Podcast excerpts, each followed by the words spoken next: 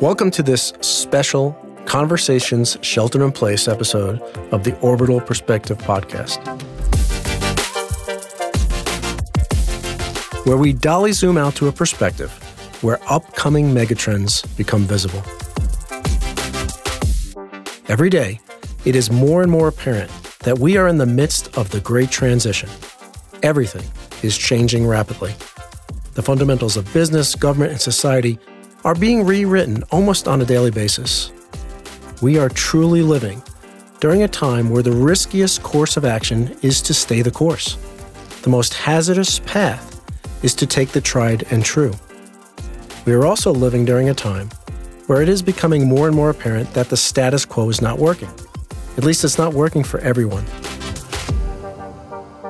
And until the status quo is working for everyone, we will do nothing more than slap temporary band aids on our problems and our challenges. We are presently dealing with crisis after crisis. But these crises can serve as a wake up call. They can be our call to action to incorporate the changes necessary to make us all more resilient and better equipped to deal with the future crises that will undoubtedly come our way. The orbital perspective is all about transcending the divisive walls that separate us and embracing the awe and wonder of our shared humanity. What all the guests on the Orbital Perspective podcast have in common is they are all able to see things from a slightly different perspective. And when we look at issues from different perspectives, we see things in stereoscopic vision. Multiple perspectives allow us to see the depth of a situation below the two dimensional us versus them surface. The other thing all our guests have in common is they are all proof that you don't have to be in orbit to have the orbital perspective. Now, this is not an interview, and it's also not just a conversation between two friends. It's a conversation amongst all of us. If you're listening live, please post your questions and your comments so that we can bring you into the conversation. And if you're listening to the recorded conversation, still please join in with your comments and questions and be a part of this evolving community. Thank you for being here and being a part of this conversation from the orbital perspective.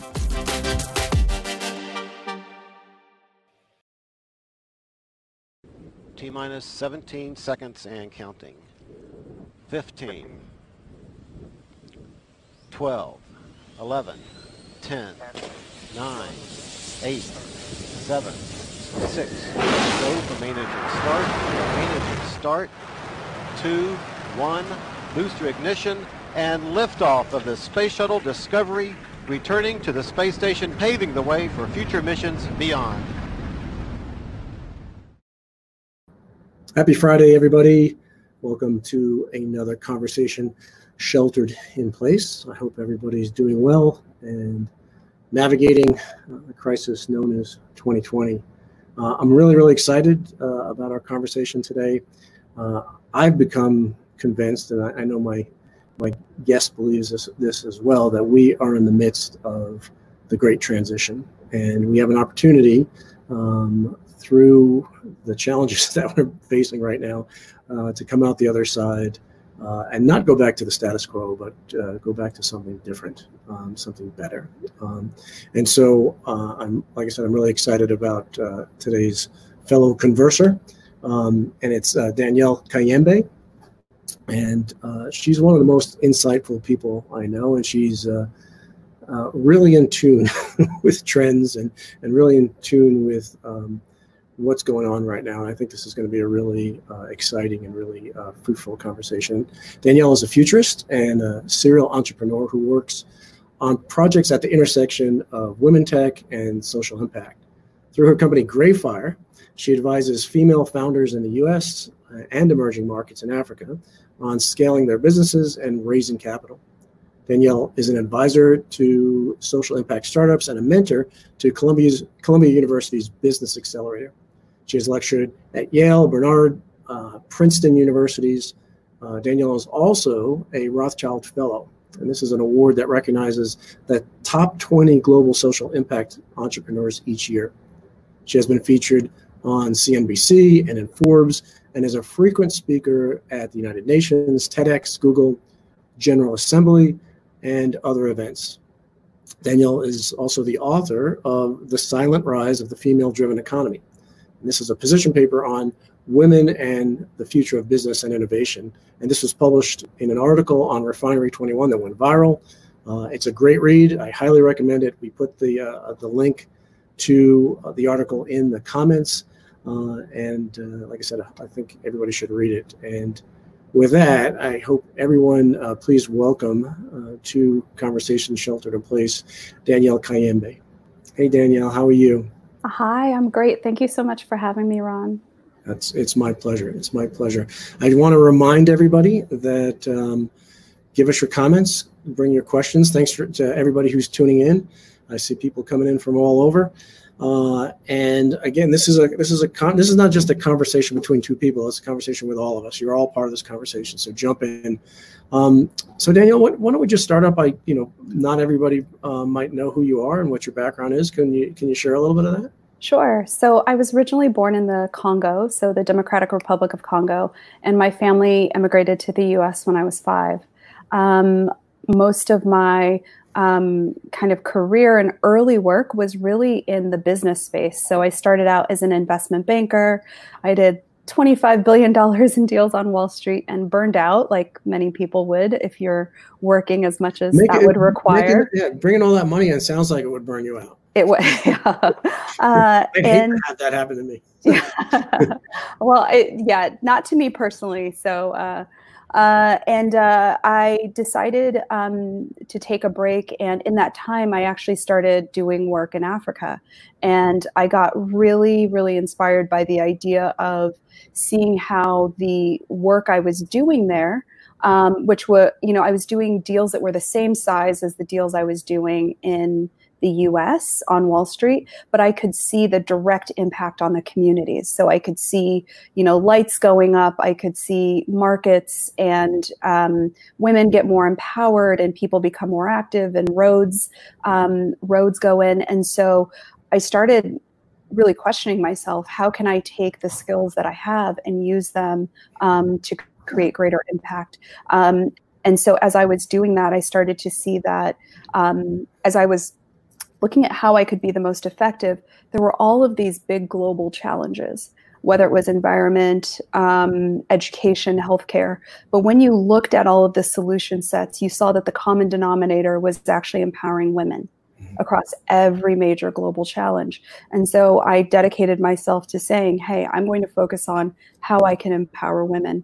Um, and so a lot of the work I, I've done has been supporting female entrepreneurs or social impact entrepreneurs, um, both on the continent and also in the US.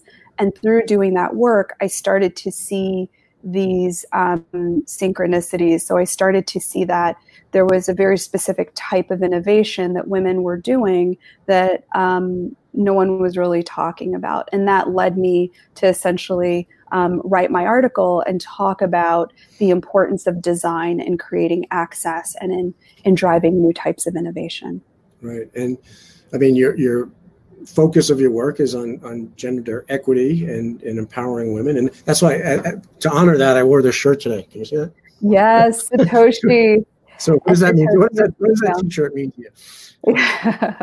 uh, so I actually watched someone give a talk about blockchain yesterday, and they they said that you know the founder of blockchain he uh, yeah. did X, Y, or Z, and the the truth is that the founder is anonymous, so no one actually knows who the founder is, and so. Um, the values espoused in blockchain, which are actually focused on creating trust, um, bridging communities, allowing people to, um, you know, make contact and um, interact with each other free from borders. And uh, it felt like a much more universal concept i think than and probably in some ways transcends gender. And so right. i think satoshi is female is an attempt to really make that um, more universal and more welcoming especially to women. So um, my friend nyla rogers who i think you know as well has really been leading that that discussion. And uh, i wholly support it yeah, I mean, I, I, to me, it's you know all those things that you that you mentioned, those aspects of blockchain, which all those aspects of a distributed information system, right? That democratizes information, that basically does things like potentially making uh, corruption obsolete and things like that. Um, it, it's it's a tool that levels the playing field. It it it seems like it's more likely that a system like that would be designed by a female than a male. So um, I don't, you know, I think it's more welcoming as well. But I think it, it might be there might be some truth to truth to that as well. So we met at the UN. Do you remember yeah, that? I do. Was it, wait, did we did we actually meet at the UN or did we meet uh, at the screening of Planetary? Planetary. Was I think where we met or UN? both. I, I I know we were in both rooms for sure. Yeah. But we, the, our, our most recent time together was uh, right before um, the pandemic hit. We were in Davos together, and we had a wonderful uh, rooftop conversation. Yeah. Uh, and we were talking about the potential of having a big transition or a great transition. And this is before we even knew any of the any of the stuff that was about to happen. Uh, Yeah. We had no clue that any of that was happening. I mean, there was already, you know, in China, there, the the pandemic was was starting. Uh, it, w- it was just just starting to get, you know, some of the echoes of uh, or the the reverberations of what was going on. But I don't think anybody had uh, a clue what was about to happen. Uh, but I, I just remember that, you know, star star filled night, you know, up on the rooftop, you know, talking about all this, and a lot of what we talked about is is actually coming to fruition. Um, so let's let's jump right in. Let's just talk about what what we think is going on here. What do you think's going on here? Yeah. is there more to this than meets the eye? No, absolutely. I mean, I think that this is ultimately like a, it is a great transition, and I loved when you sent me that this was the title of of today's talk because I think that we're um, the things that are happening are so big, and they hit both on a global scale and on a personal scale, and so I think we're we're not having those conversations where we're stepping back and looking at you know how what is really happening and how is this affecting us. So i think this is so valuable that you're you're creating the space for that. Um, i feel like the way that I, I look at it and i love being able to have this conversation with you you know covid in a lot of ways having this global pandemic and then you know now we're kind of in you know a domestic revolution for lack of a better word.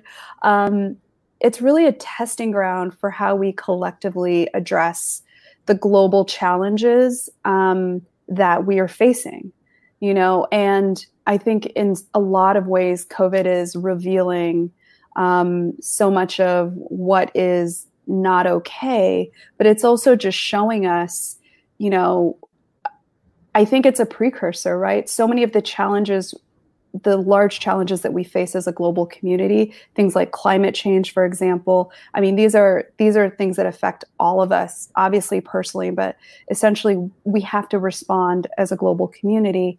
And i think covid is revealing the ways that we're not equipped to do that. But i think this is the first of probably many challenges that we have to take on and find new ways to address that we haven't been able to do as a collective before Yeah, I, I think you know you bring out a really really good point, and I think part of the status quo I was talking about is is right now the default. Well, you know you Yeah. you talk about the default uh, Yeah. in in design being male, right? And we'll talk about we'll talk about that in a second.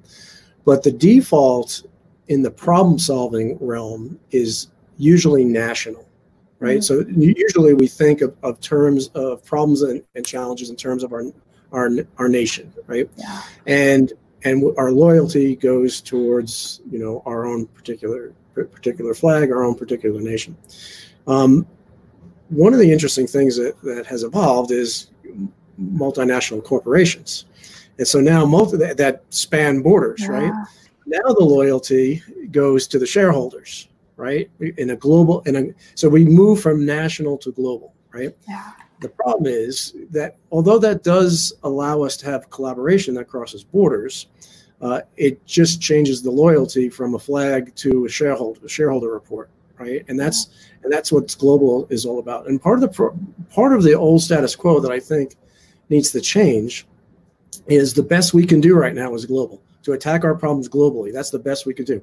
We need to attack them planetary, not global, because Mm. when you attack them from a planetary point of view, the ultimate loyalty doesn't go to the shareholder. The ultimate loyalty goes to, to the continuance of our species and the continuance of all all the species on our planet, and and protecting the biosphere and the life support systems of our planet. And I think that that's a really important thing. I mean, the, how, do, how does that how does that resonate with you and, and what and what you've seen in, in in your entrepreneurship? I think that's so. I think that's so important because um, I think you bring a really specific perspective that obviously very few people on the planet have. Right, um, of seeing um, the ways that we are um, interconnected. Right, the ways that we are actually all um, on this collective journey together.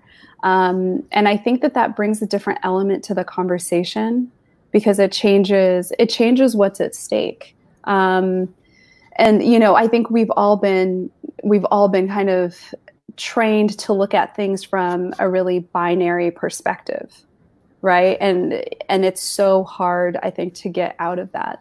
Um, i think that in the i think that in the in the entrepreneurship space where you see the most innovation towards that is probably what you know represented by the shirt that you're wearing, right? I think blockchain, actually, the innovation that you see there is actually all about transparency.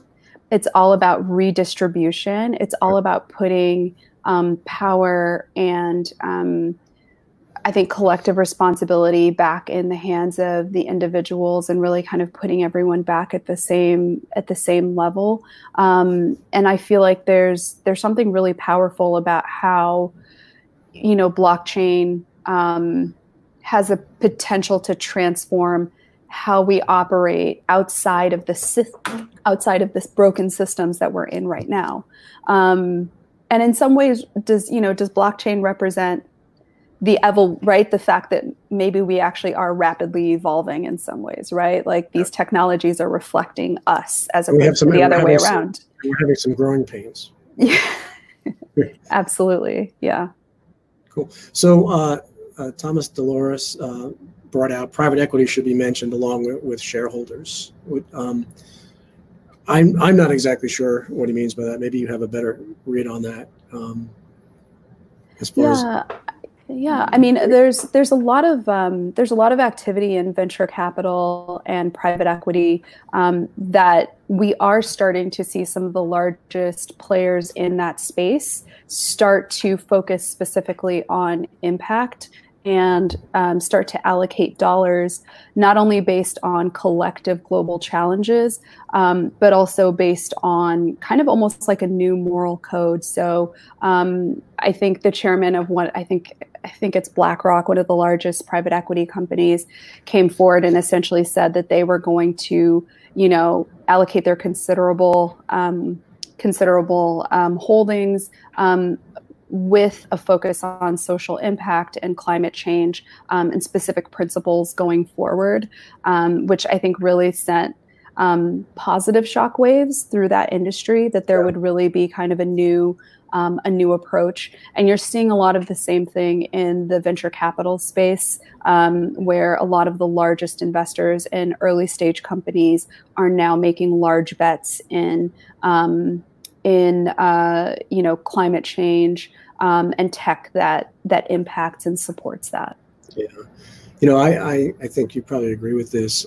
I believe that business enterprise has the incredible power to either destroy our world by clinging to the the old way of doing things, the uh, two-dimensional winner at all costs, uh, you know, um, competition, conquest, you know, profit maximization at all costs, or it has the power to save our world by embracing a new way of doing things like like you, you talk about. And finance is the rocket fuel of, of business enterprise. And so one of the root causes of the problems that we face is the way that capital uh, and investment is flowing around the world and what it's what it's flowing towards.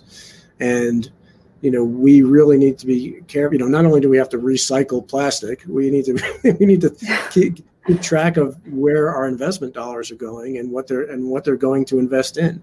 Um, and I think you know you and I have both spoken at the UN on this topic of trying to steer uh, investment uh, towards the SDGs, uh, the Sustainable Development Goals, but you know towards triple you know triple bottom line products and or, or yeah. projects and and ESG and, every, and everything else. And I, I again, we're not going to unless we hit the root cause problems. We're not going to we're not going to do more than slap band-aids on things. So yeah, I think that there's I think there's absolutely a movement towards greater accountability. I think that um, we're even starting to see, you know, in the UK, um, they're looking at you know placing legislation that companies that are not focused on um, ESG are may actually be delisted um, within the next few years. Um, we're also seeing um, legislation in, I think, California, France, and a handful of other countries. I think definitely um, kind of Norway and some of those places where um, you have to have female representation on your board. So I think that we are seeing some of these things, you know, some of these types of accountability become the norm and become the expectation that yes as a company you have a responsibility. But again i would say i've been i don't know how closely you're following but i've been really pleasantly surprised by the the impact of not only covid but the black lives matters protest and there's been a tangible shift in how and what corporate responsibility means mm-hmm. and what it means to be a good corporate citizen. Yeah. And I, yeah, go ahead. I mean, I, I think hopefully we're moving out of the era where companies, you know, had uh, their corporate social responsibility offices, you know, in a silo that you know they allocated, you know, a small fraction of the budget, where they spent more money advertising and you know telling everybody about the good that they were doing than the actual good that they were doing. Right. We're seeing more and more uh, companies where they're starting to write that into their DNA, right? And and those are going to be the successful companies of, of the near future, not not the far future, the near future.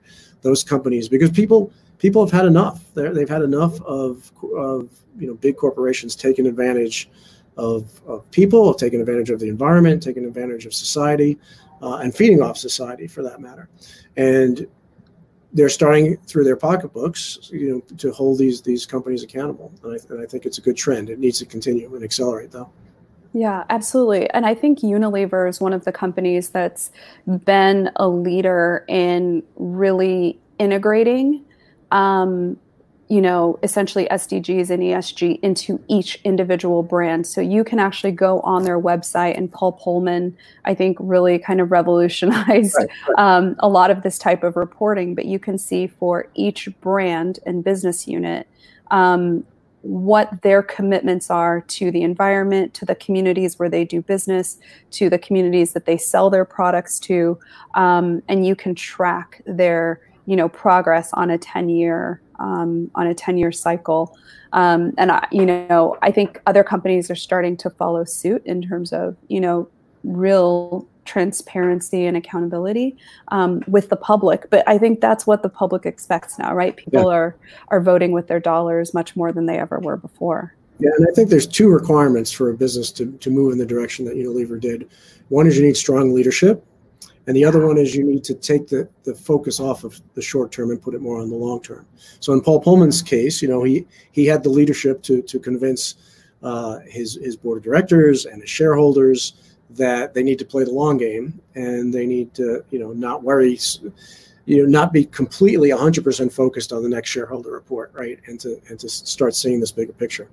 So we got we have a note uh, from m. Adam can COVID reset the agenda in, in, African countries to necessitate change for the better, or will COVID create regression in these economies, specifically Congo? I just read like an hour ago the DRC, uh, along with the World Health Organization, announced that they just uh, beat the latest Ebola um, yeah. pandemic that was going on there.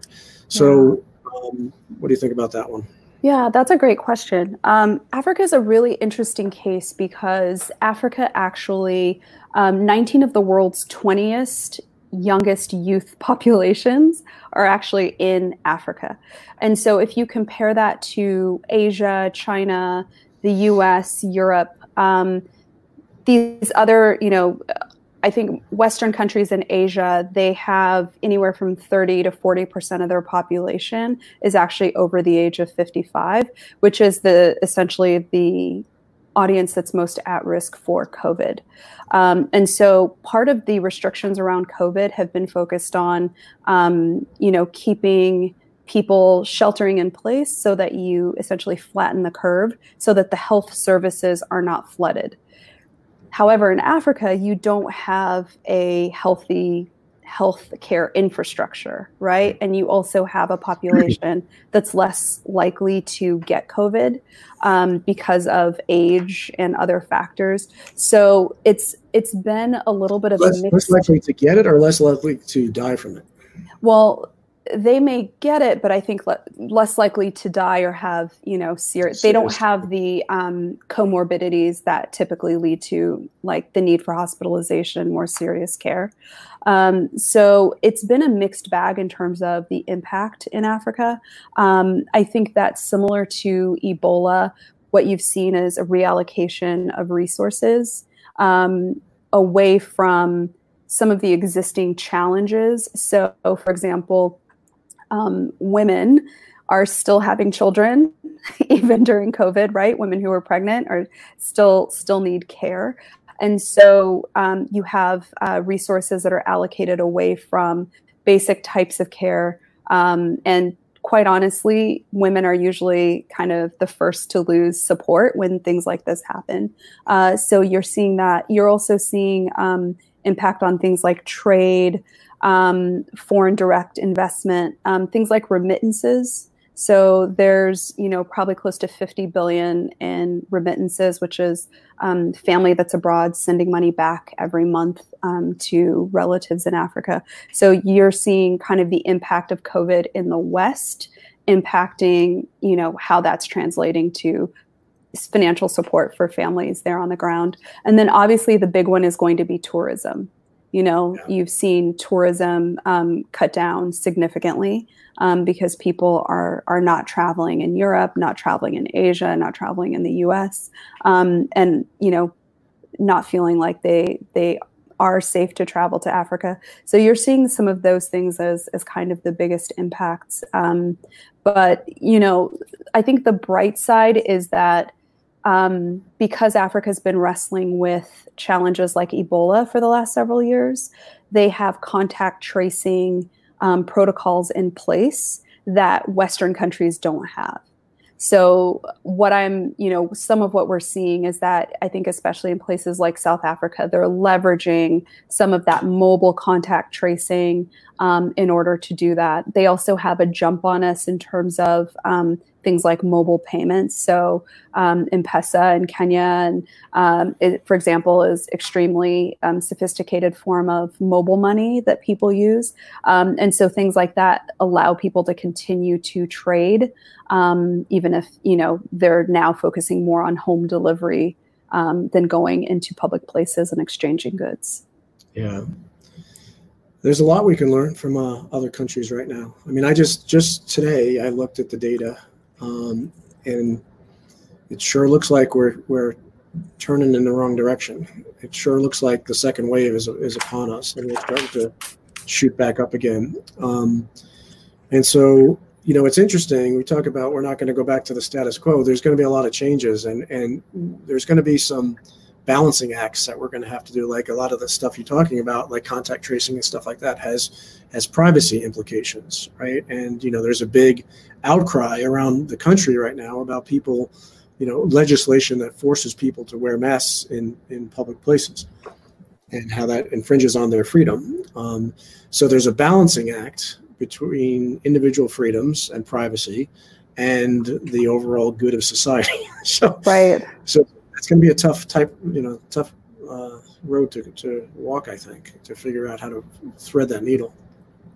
Yeah, I I don't know if I have a. Uh, I don't know if I have a horse in that game. I think that's that's a complicated um, that's a complicated situation because I think um, I think the the challenge is more about leadership, and I think you know there's been market differences in types of leadership um, around the world um, that we've seen during COVID. Um, you know, I have friends that travel all over the world. My friends that have traveled to Korea, for example, have a very different travel arri- arrival protocol than um, my friends do in the U.S. Um, if, you know, so I think that the it's not about the masks or not the masks. For me, it's more about um, how are things communicated um, do people feel like they're they're cared for and being provided for? Do people feel like there's a sense of stability and clarity? Um, I think that those are. I think that that's what's creating the anxiety um, that we're that we're seeing people share. I think it also stresses the need to make decisions and make policies based on the most accurate data that we have possible. And you know that, that brings to mind a, quote by Archbishop, Archbishop uh, Desmond Tutu, and he said, "We cannot succeed by denying what exists. The acceptance of reality is the only place from which change can begin." And so this applies to COVID. It applies to to any problem that we're facing. Unless we start our, our problem solving process from a foundation of reality, uh, we're going to lead down to disaster. And that, that goes to your comments on leadership. And if we're sticking our head in the sand, which across the country right now, there's many leaders, both in our communities, uh, in our states, uh, and in the federal government, that are not doing much more than sticking our heads in the sand and, and just wishing it all away. Um, and the other countries that are doing this successfully uh, are taking the best data they have available. They're listening to the scientists. They're listening to the to the experts, and they're they're crafting out a plan. Uh, and again, they're not they're concentrating on the long term, not the short term. And what that means is, in, if you concentrate solely on the short term and you and you base everything on the economy and getting the economy back right now, what that could really backfire on you because the what, what's going to be needed to get the, the economy really on track and firing on all cylinders for the long term is getting rid of the virus. And so, if we're not willing to take the medicine right now, then you know the patient the patient could possibly die. So we got to we have to get off the short term thinking. We have to get off this the, the, refusal to listen to real data, and we need to start attacking this um, in a rational way. I completely agree with you. Um, we're having this conversation. I mean, I, I, completely agree with you. Um, everyone has to to have the same the same data and the same information, and I think there just needs to be greater transparency about um, you know what is or isn't accurate. Um, you know, you know. I mean, I think you know you brought up the issue of masks earlier. I mean, we got multiple conflicting information about you know what to do or not to do. And so i think you know if that's happening uh, on you know a person to person level imagine you know the impact for someone who's trying to run a business or a corporation. Um, so you know i think that i think that there's no way to avoid there being some big systemic changes in the business world um, and other parts of our society as a result of what's happening. I think this is a historic moment um, there's you know nothing like this that's happened, you know, on the planet for hundreds of years. Uh, so you know we're going to need a different type of leadership to navigate this, and a different type of perspective to make sense of this and um, result and to I think emerge from it better than we are now. Yeah, I, I think the systemic change is, is what is what is needed at this at this moment in history, and um, hopefully this is the catalyst to, to make us want to do that. Um, because the stat it should be obvious to everybody that the status quo is not working. And when i say that i, I don't mean the status quo isn't working for anybody. Um, it's not it's working for a few. It's not there it's it's not working for the vast majority of the folks. And until we have a status quo that works for everyone we're not going to progress we're not going to prosper. And one of the things that's obvious i think from this pandemic is that the you know the the saying "we're almost together" is not is not a cliche. It's the reality of the world that we live in, and you know one of the analogies that has has dawned on me, which which is a, a translation, I think, of of what I've seen, what I experience in space, and that is that we we're a superorganism, We are like Mm. not just us as humanity, but the entire planet and every living thing on it is a super superorganism. And if you imagine the body of the superorganism is the Earth, right? So the so the the Earth itself is the is the skeleton, it's the structure, it's the foundation.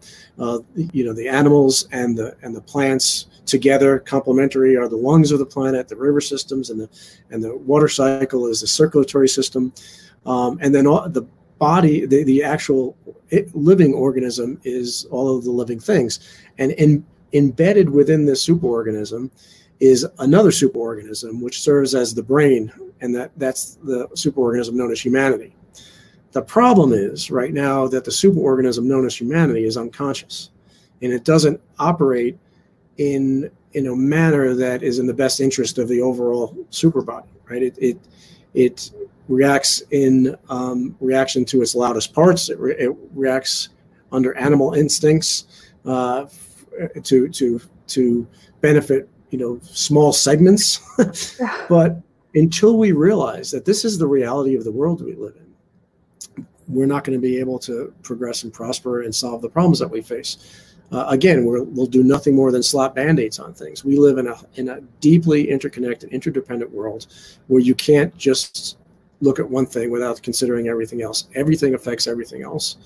And with that, I hope we could segue back into the great transition conversation because I know that you have some deep insights into that on what's on because uh, I know we talked about it before all this stuff happened um, that we were that we were on the eve of of something big and neither one of us knew what that something big was. Uh, now we do. It's called 2020, and and um, but how about how about some glimpses of hope? Do, do you see any glimpses of hope out there?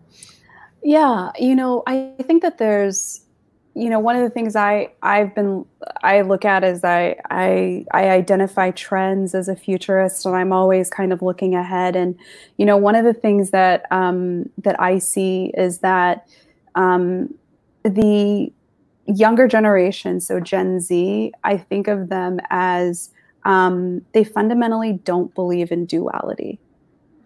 And that's something really really interesting right? Because if we look at everything in our world right now, it is all based on duality, right? So whether it's gender, whether it's race, power, whatever it is, right? Everything is essentially grounded, class. Exactly, everything is two dimensional. Um, and I think that there's some statistic that something like 86% of Gen Z doesn't believe in gender, right? Which is, right, which is mind blowing, right, compared to um, the generations that have come before it. And so they're kind of the first generation that we've tried to teach duality to that refuse to buy into it right? And so i think that as a result of that they're refusing their programming. Yeah they're refusing it. Um, and i think that that's why you know in a lot of ways gen z are, are really the ones that are driving this shift right? And i think that part of the reason it's been so systemic um, and that we're seeing continued change and progress, right? Usually, when we look at change, uh, the last few hundred years, it's been really incremental, right? And we are all accustomed to that, right? Something goes wrong, um, you know, people make an apology, and then, you know, we take a couple steps forward and then we take like three steps back. And we're all used to that cycle. Um, it's very rare that we see changes to um, not only um, the how do I describe it? So not only symbolic, but also like systemic structures, right? So symbolic would be things like, you know, statues coming down, um, the impact in the media, right? So media really is what manages like our symbolism and narratives as a as a community as a um, as a society. They write the stories that we all kind of share in. Um, so we're seeing, you know, this kind of roll through and impact media. Um, and then we're also seeing changes at a systemic level, right? So we're seeing, you know, changes in corporations, we're seeing changes in legislation, we're seeing changes in law enforcement, and conversations that we thought would take a hundred years and would never be on the table are suddenly very rapidly part of our reality. Uh, and so, you know, so for me, I think there's a hope that we're living in the world of the future, right? We're living in the world that's being shaped by um, the next generation that is going to um, that is going to um, shepherd this world forward, and they don't seem to be interested in waiting right yeah. they seem to to want these these systemic uh, and symbolic changes now and and i find that very hopeful um, I find it very hopeful because the fact that they don't believe um, in duality, um, I think, brings us so much closer to your vision. Um, it brings us so much closer to um, to really seeing real progress towards a world where there's greater equality and there's greater um, uh, there's more space for everyone to participate you know, we, we are living in the world of the future. And the reason why we're living in the world of the future is because our minds are not catching up with it. Because for all of human history up until, well, for all of human history up until now, um, we tend to think linearly, right? So cause and effect, cause and effect, you know, right. on a on a linear timeline. But you know, Moore's law for technology has demonstrated that things don't change necessarily on a linear um, scale, they change on an exponential scale. And really, if you look at nature, the rhythm of nature is exponential. Yeah. So, I mean, the virus is a perfect example. The virus doesn't spread linearly; it spreads exponentially. So the the right. the rhythm of nature is exponential, but our but our brains, the way we process, hasn't. So, you know, we're we're we're just constantly trying to keep keep up with what what's going on, and we get far, farther and farther behind. And so, you know, I think one of the one of the big things to to think about is this fact that um, things can happen so fast and they can happen overnight, and that's why we we. So I, I like to so I in my new book I use a term called dolly zoom, right? And dolly zoom mm-hmm. is is a is a technique in cinematography where you zoom the camera the lens in as as, as the same, same time you roll the camera back or vice versa and I use that as a, a metaphor and an, analogy throughout the book to talk about how we have to dolly zoom situations, right? And when we dolly zoom, we zoom out to the widest possible geographic perspective as we can. But as we do that, we we don't lose the details of the worm's eye um, view from the ground, right? You can't zoom out to, to you know collective population of eight billion people without and cause everybody to turn into numbers and statistics, you have to also keep the individual people in, in view. But we also, at the same time, it's temporal. It's not just geographic, right? It's or spatial. It's we have to look at the long-term effects of things without losing the short-term um, effects, right? They're both important. Um, and so if we if we only focus on the long term, we're we're going to miss things because things are happening so fast because they're taking off exponentially. If we if we only think of the short term, then the course that we put ourselves on on this exponential path could could lead us to exponential bad or exponential good. So we have to keep keep both of, both those in, in, in store. So I want to make another plug for everybody to send us your comments and uh, and questions and, and and join this conversation. Um, so defaults. So defaults. we talked about we about uh, you know the default being national uh, or or at best global, and the default should be planetary. Um, in other words, to bring the biosphere of the planet in, into view. But you also talk about, especially in your in your article, about the default being male. Uh, do you yeah. want to talk about? That? Sure. Yeah. I mean, I um, it's interesting. So I talk about. Um, what a, concept that I call coded patriarchy, which is just kind of this assumption that everything is designed for a male default, right? And it's something that we we take for granted. And as a whole, women take it for granted that they're uncomfortable as they move about the world day to day um, because of this default. And it's not just women, obviously, right? It's anyone who has um, any type of a physical challenge, um, anyone who's differently abled, children, um, elderly people, right? There's a lot of people that are excluded when things are designed in a certain way. And so, a lot of the really simple examples that I like to give um, really sprang. Um, uh, start. I'll give a, a couple of really simple examples. So the one I always start with is doors. and because we all go in and out of doors every day. And one thing we never think about is that doors are actually designed for the tensile strength of an average man. And so a lot of times, if you're going in and out of a corporate building, um, you'll, if you pay attention, you'll actually notice it's a little bit harder for women to open those doors um, or to push them open, even if they're revolving doors, right? Um, and it's something that probably your average man has never thought about. Um, another simple example I like to give is mobile phones. Uh, so I'll flash my my phone here. Um, so phones are actually designed for men to use one-handed and fit in their pockets. And so, because on average a woman's hand is about two centimeters um, shorter um, from you know across their hand to their thumb, when women hold a mobile phone, they're more likely to drop it and break it. And so the experience of women um, interacting with that as a product is very, very different than it is for men. And so you might notice that a lot of women have rings and knobs and hooks on the back of their phone. And that's actually to make it easier for them to hold it comfortably.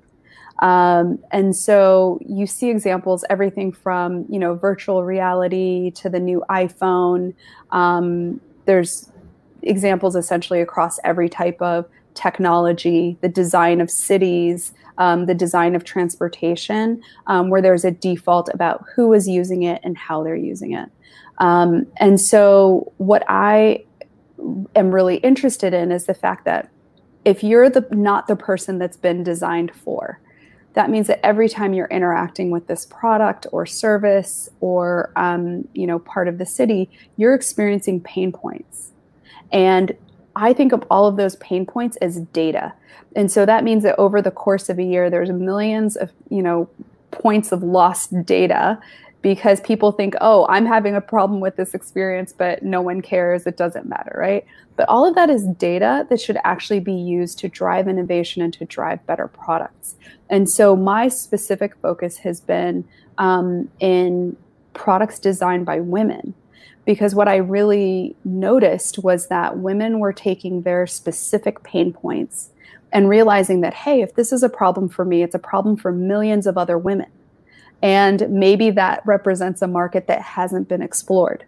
And so um, I think our mutual friends, Miki and Radha, um, created Thinx, which came out mm-hmm. of their personal experience as women and saying, hey, you know, the period products that we have don't work. Can we take um, materials that have been created for um, for uh, skiing and hiking that are absorbent and serve all of these functions and re you know refit those to you know function for women in a completely different way. And the reason it didn't happen the you know 50 years ago or 30 years ago when these materials were created is there were probably no women in the room right um, who who looked at those materials and said hey i could use this for a period product um, and so you see that you know their company has gone on to be incredibly uh, successful. There are companies like Honest Company, um, Zola, Glossier, um, and they're all kind of taking um, their specific pain points and you know using that to drive innovation. Um, but you know there are even things I think you and I were talking about this when it comes to things like coded patriarchy, um, the space suits, right? Recently, they wanted to do an all female um, space launch, and there wasn't equipment that was sized for women. Um, and when it comes to COVID, we're seeing the same thing with PPE equipment that it's also not sized for for female health workers. So um, it's a, one of those pervasive problems that we don't we don't think about design. Right, and it's it's it's everywhere. Here's a Thomas DeLauria says uh, drug development testing revolves around men as well. Sheesh. So um, yeah, um, what's interesting about this is you would think that this wouldn't be the case. So on the one hand, you know, we've had patriarchy for you know millennial millennia, uh, and almost exclusively throughout history, it's been you know it's a man's world, right? And um, you know the the door thing. That's why that's probably why you know back in the day it was very you know expected that men would hold the door open for women, right? Because I never really thought. Well, part of that's because it's designed for, for, for men, but the interesting point that you bring out in your article is that shouldn't be the case because the the vast uh, pers- the by far the largest segment of the population who are the consumers are women, um, yeah. and so the the almighty dollar should weigh out over over um, you know entrenched patriarchy. so right which right which is the the irony right that it doesn't. Um yeah you're you know women drive something like 85% of all consumer spending decisions even for um you know things like cars banks insurance finance electronics that we are for whatever reason assume are male decisions um, they're primarily taken and implemented by women. Uh, and so there's no matter what type of business you're in, you are in the business of selling to women. And part of the reason is that um, if you ask men and women, um, your average man, I think it's something like 60 for the stat is about 65% of men, um, report only buying gifts for their wife. And it's usually once or twice a year that that happens. Um, by comparison, women actually shop for the whole, not only themselves but the whole family. And so women are buying for up to you know five people or more. Um, your average woman has two and a half children over her her lifetime. So it's her children her husband or partner um, her parents his parents um, and then extended family right? And so women's um, scope of influence is actually much greater um, than than you would expect as a result of of some of this behavior. Mindset is if you want to make a woman's product, just make it pink and charge more for it, right? Shrink it and pink it. Shrink it, pink it. charge, shrink it, pink it, and charge more for it. Yeah, yeah. No, that I mean that's been the default the default mindset, and you know what that's led to is that um, when we look at um, venture capital, um, ninety 8% of all new innovation is led by men. So only 2% of venture capital um, goes to female innovation. Um, and then if you look at um, founders of color, so women of color, it's actually 0.2% of funding goes to women of color. Um, so there's huge disparities that are created by this assumption of default. Um, and I think in a lot of ways, when we when we talk about inequality, we don't talk about how profitable it is, right? Because it does skew where resources are allocated as a result of those, you know, types of expectations. So when we have these ideas of what is a default, or, you know, if I ask someone, what does an investor look like? What does a founder, a tech founder look like? What does a scientist look like? The, I, the first five images that pop into their heads are, you know, probably going to look very specific, but they're probably not going to look like a woman, right? And they're probably not going to look like a woman of color. And so those defaults do drive expectations and drive the types of choices people make when they're allocating capital. Agreed. Agreed. I'm going to make a I'm going to make a last call for questions. Uh, Evan said all the funding, Na- all the funding NASA gets, and they can't make it. Oh, I should pop it up there. So, all yeah, all the funny NASA gets, and they can't make more than a few suits for women. yeah, I, and you know, it's it goes back to the default. The, the, the, def, the, the default was men. I, I can vouch for that, and uh, I remember I remember. I mean, we had a, a recent incident, but there were there's been we've been talking about this at NASA for a long time, and I remember the the overarching uh, viewpoint by the management was that's just the way it is. We've got, you know, we, we we're not, we don't, uh, we haven't, we haven't um, designed for the 99th percentile or, you know, uh, in, as far as size goes, um, which is the wrong way to look at it because it's not the 99th percentile of women. right. so, so, so, and I, and I, don't quote me on the 99th percentile, but, but I do remember that there was a general uh, feeling, not amongst the women, of course, uh, that this is just the way it is, and yeah, oh well, I guess you don't get to do spacewalks.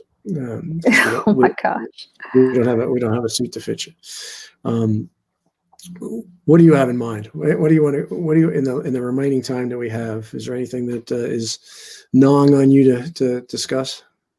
I mean, I think that the the other thing you and I talked a little bit about recently, we were talking about. Um, you know what's happening with the the protests and you know some of those um, those impacts. And i think it's you know it's really interesting. One of my um, one of my uh, spiritual teachers um, gave a talk recently. And and what he really reminded me of was that um, you know all throughout history there have always been people of conscience. And whenever there's injustice they you know rally together and they kind of you know come forward to help lead everyone. And i think that there's um i think so much of the narrative has been is it you know is it black or white or is it you know and I, I think that it's been it was really interesting to speak to him because i think for me that put it you know back in you know the context that again is about unity. Like we actually so many of us share um, kind of a collective will to to see a better world um, and share um, wanting to use our time and our energy towards um, towards transforming where we are. And I think you asked me earlier what gives me hope, and um, I'd say that during this time I've been incredibly hopeful in seeing so many of you know my friends and people in my life really step forward um, as allies and champions. And I, I know that is privileged. I, I, don't think I know that that's not what everyone is experiencing. Um, but I've, you know, I've taken a lot of hope in seeing um, my friends and, um, you know, friends and people I know really show up um, in this time um, in a way that's been incredibly productive and really champion what's happening and champion the voices that are out there. So that's given me an incredible amount of hope. Good. You know, I and we we've discussed this before too, but I, I don't see it as binary. I don't think we have a population of folks with a conscience and a, and a population of folks without without a conscience. Um, I, I think there's at least one more group in there. So there's there's certainly people that have a conscience and and you know, are in the word again in the words of Archbishop Desmond Tutu, you know, understand that we can't succeed by denying what exists, and that we have to address what exists. Uh, but I, I think that is part of the problem. The part of the problem is that it's not that people don't have a, consci- uh, a conscience; that it's that they, they are ignorant that that a problem exists. There are people that don't have a conscience that just don't care, and and that certainly is part of it but there's at least three groups here. There's the people with a conscience that, that care and are doing something about it. There's there's people with a conscience that, for whatever reason, and you know, and they, they probably have some responsibility in this as well. Uh, they're ignorant to the to the real root cause of the problem, and that the fact that there is even a problem. And then there's people that understand that it's a problem just don't care. So, so I think that middle group is is a group that we could potentially work on, and that's all about education, right? And it's yeah you, but you can't educate those who refuse to be educated.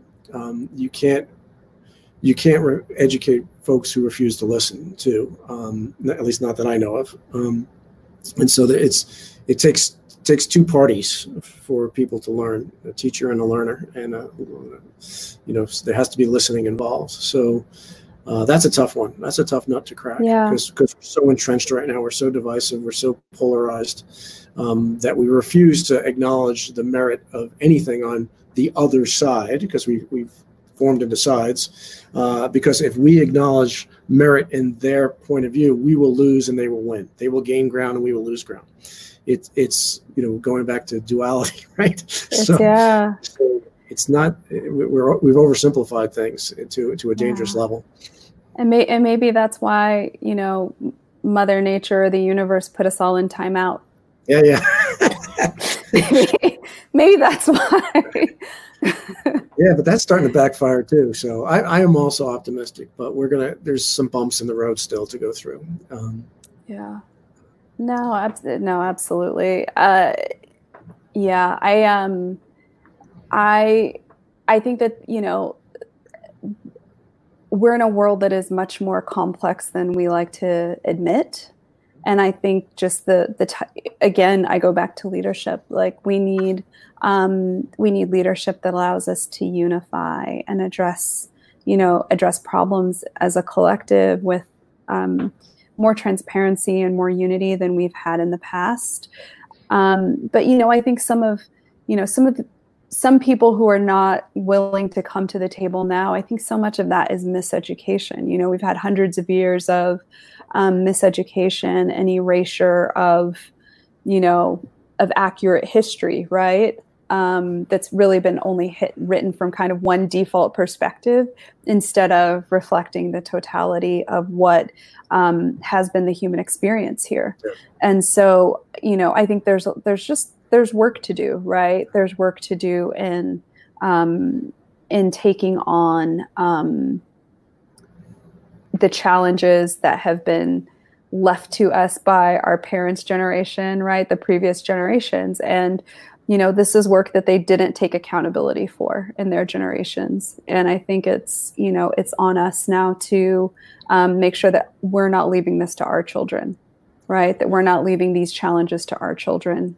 um, so hopefully we we answer that call and collectively we address it now you know if, if i'm if, if i were to pick out one word that is the highlight and the and the important message of this conversation that we've had I think it's default.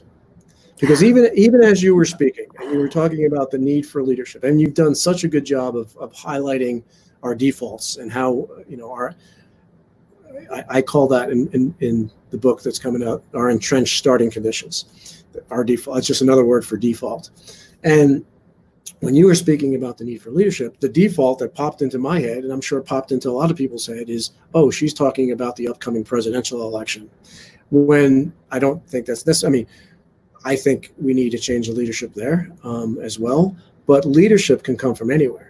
It doesn't yeah. have to come from the government. The default is leadership comes from the government, right? And particularly the federal government in most cases. Leadership can come from anywhere. It can come through a grassroots movement. It can come through movements. It can come, you know, there, there's yeah. so many different places that leadership, real leadership, real altruistic, servant leadership can come from. We haven't had servant leadership in, in a while, and uh, I think wow. we, we need that. Um, any any words of, of wisdom? Any words of, of uh, encouragement, or any any last words you want to leave folks?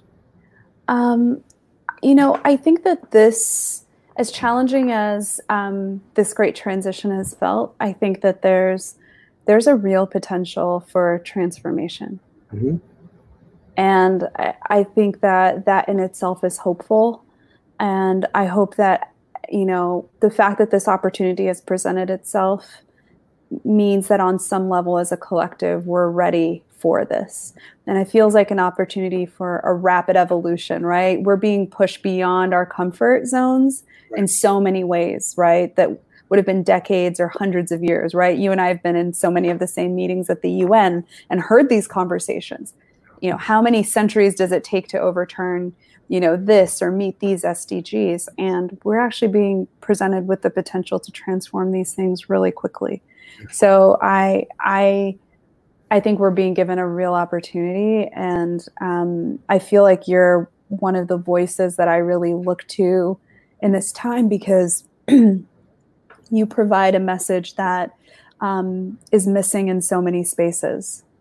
And i think yeah i think you're you have such a unique perspective um, that has opportunity to unite a lot of people um, and help to um, forge a commonality in in how we make decisions how we view each other how we move forward so um, i hope that you continue to be um, you know part of the conversation um, about how we move forward as a collective. Yeah. And I, I'll say the same exact thing to you. And thank you for all that you're doing as well. And uh, just one last point, because you brought up a really, really good point, is, you know, we are going to get through this. And you know all gro- all growth comes with some discomfort and some pain and uh, a lot of growth occurs in darkness right like yeah. our, our our minds are rejuvenated in the darkness of sleep uh, a seed grows in the darkness of the ground uh, a fetus grows in the darkness of a womb to become a beautiful sentient yeah. creature capable of you know pondering infinity and the meaning of life and so we're in a somewhat of a dark time. We're certainly in an uncomfortable time, um, but hopefully uh, growth can come from that. And so, Danielle, I, I, really, really thank you for this conversation. I think it was great. And uh, I also want to thank you for all that you're doing to help make life on our planet as beautiful as our planet looks from space. You, have done some amazing things, and uh, and I, I, thank you for that.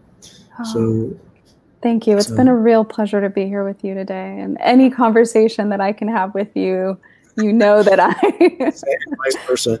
And thanks to everybody I who tuned in. Thanks honored. for all the comments and questions. And uh, and tune again next week. Same uh, same channel, same time. So goodbye, everybody. See you.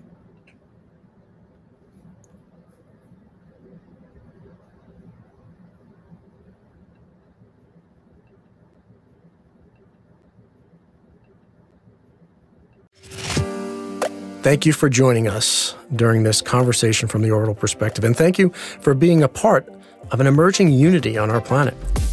We are strongest when we are aligned around the truth of our underlying unity. Together, we are unstoppable and can build a positive, restorative future, a future that we would all want to be a part of.